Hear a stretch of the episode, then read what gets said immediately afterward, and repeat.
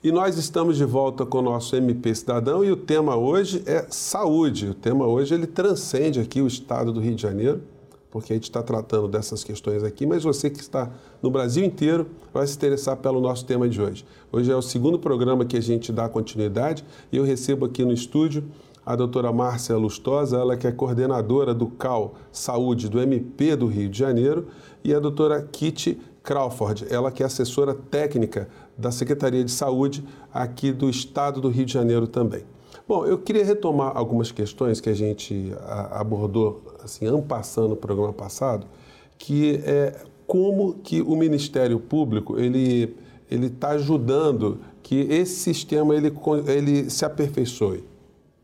Bem, é, como eu, eu, havia comentado, os promotores eles visam, eles trabalham basicamente cobrando na, no âmbito da tutela coletiva, né? Eles trabalham basicamente é, fazendo com que os gestores implantem a regulação em todos os seus âmbitos para que efetivamente o cidadão possa ter acesso a todos os serviços de saúde existentes no sistema via é, atenção básica, via unidade básica de saúde.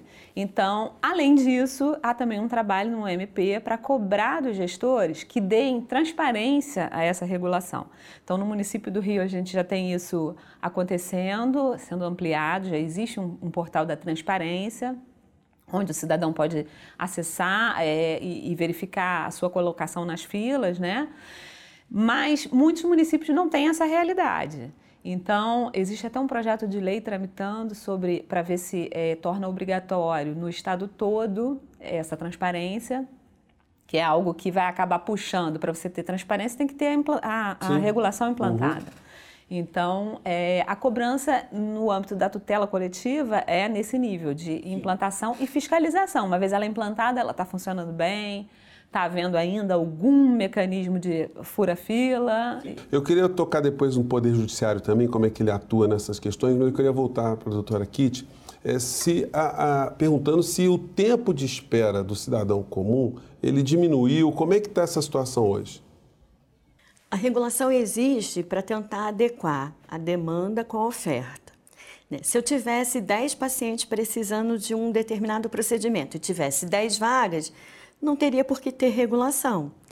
Então, é, hoje, a regulação tenta dar prioridade para aqueles pacientes que têm maior urgência e Quanto a isso, vem sendo feito todo um trabalho de classificação de risco, tanto na unidade, e o regulador, quando pega aquele caso, ele avalia toda a sua, a sua inserção, avalia às vezes exames que estão inseridos, e aí sim ele faz uma nova reclassificação de acordo com a urgência daquele caso.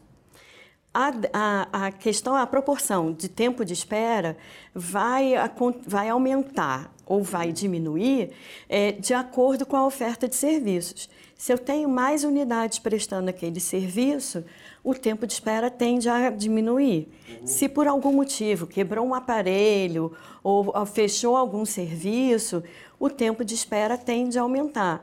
A regulação, na verdade, ela é um termômetro. Ela só vai dosar isso.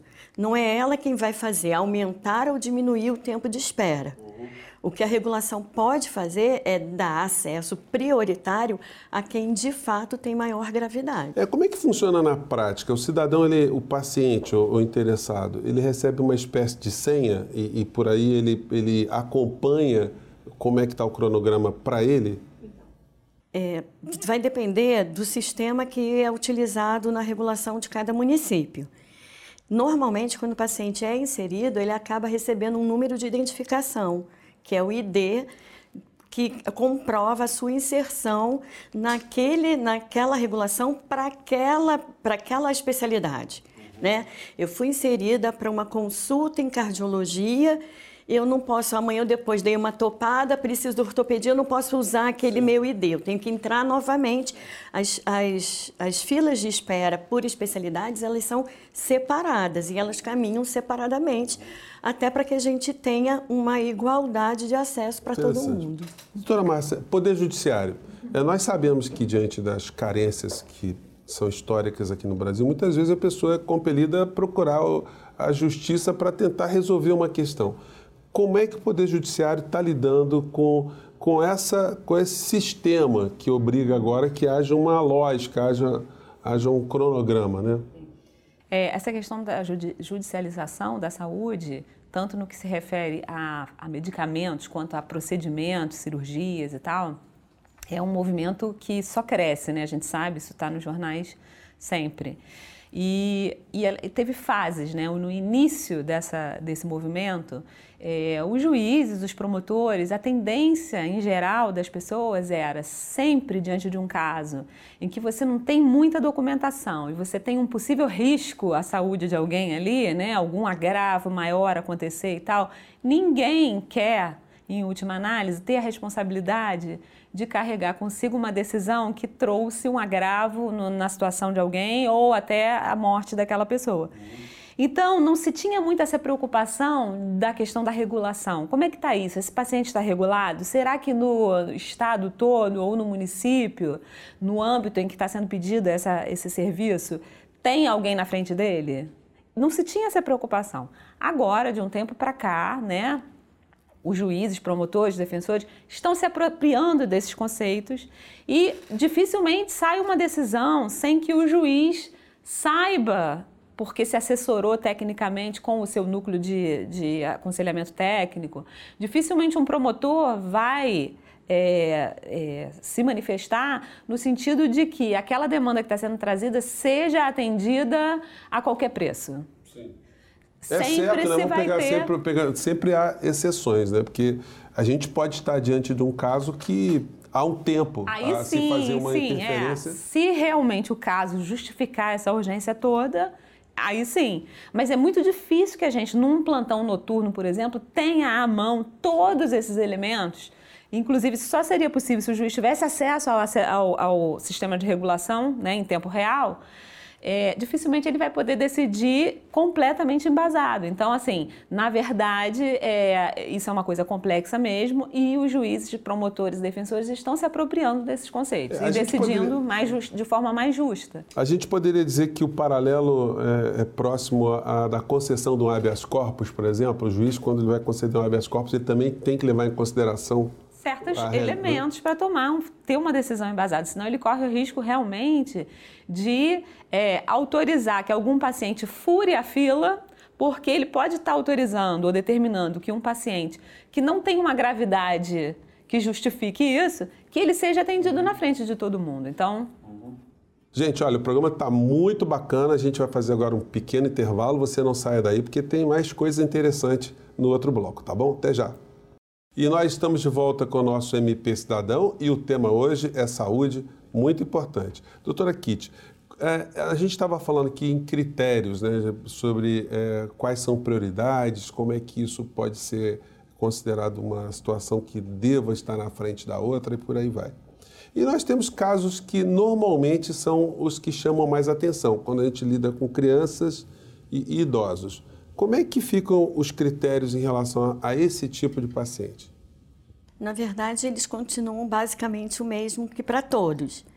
É claro que quando a gente fala de criança em especial, a gente tem um olhar mais é, maternal, né? mais de, é uma, uma situação mais de apego.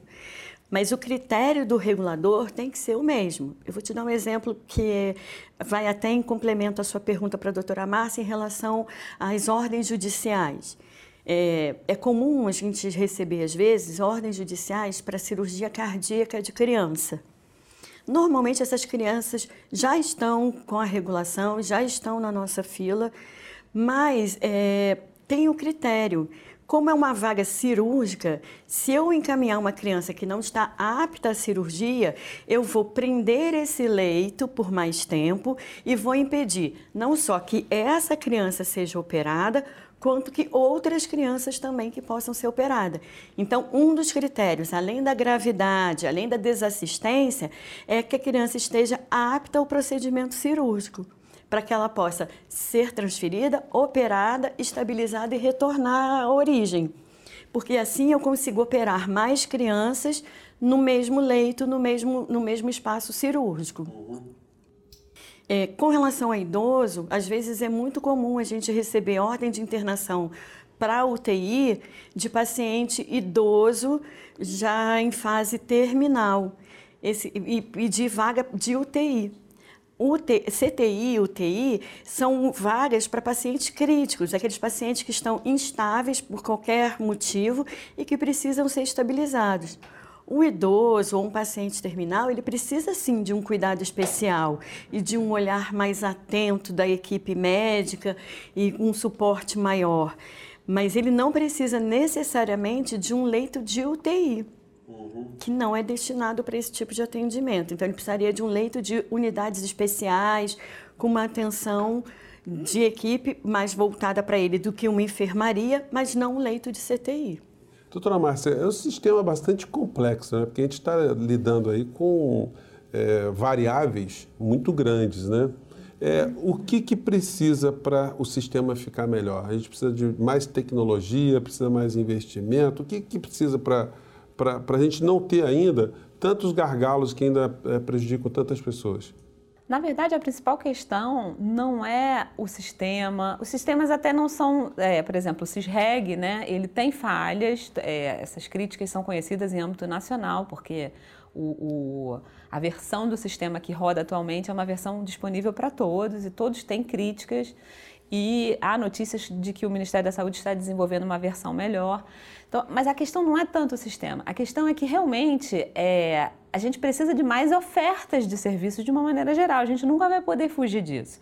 Como a doutora Kitty falou agora há pouco, né, no, no outro bloco, é, a, a, regulação ela é, torna o acesso mais equânime, ela pode, ela permite a gestão enxergar o que está faltando, mas uma vez que ela identificou aquelas falhas na oferta, ela tem que implantar isso, ela tem que aumentar o número de leitos, ela tem que aumentar a oferta de consultas numa determinada especialidade onde a fila está muito grande. Talvez a solução não esteja nem no sistema em si, mas na situação uh, anterior, né? situação pré-existente. Por exemplo, falta de saneamento básico, também, falta de vacinação, falta de educação. É. Porque se a gente não tem é, é, tratada né, a, a base, a estrutura da sociedade, verdade, ela adoece e vai bater lá na doutora Kitty. Com né? certeza. Exatamente. É, isso é perceptível no, no, no cotidiano ou eu estou viajando aqui, doutora Kitty? Não, isso é bem. É, quando a gente é, olha o Estado como um todo, a gente consegue identificar é, sinais pontuais em determinadas regiões. Uma região vai ter maior demanda para procedimentos dialísticos, a outra tem maior demanda para procedimentos vasculares, porque são pacientes diabéticos, de uma zona mais rural, que, o, que a atenção básica não chega, não consegue tanto prevenir, e aí chega um pedido maior para amputação é, você tem determinada situação onde o risco de crianças prematuras é maior. Então, você consegue observar, quando você avalia o estado como um todo, essa sazonalidade em função da desassistência que existe é, dentro das regiões. A regulação, na verdade, ela não acontece na central de regulação.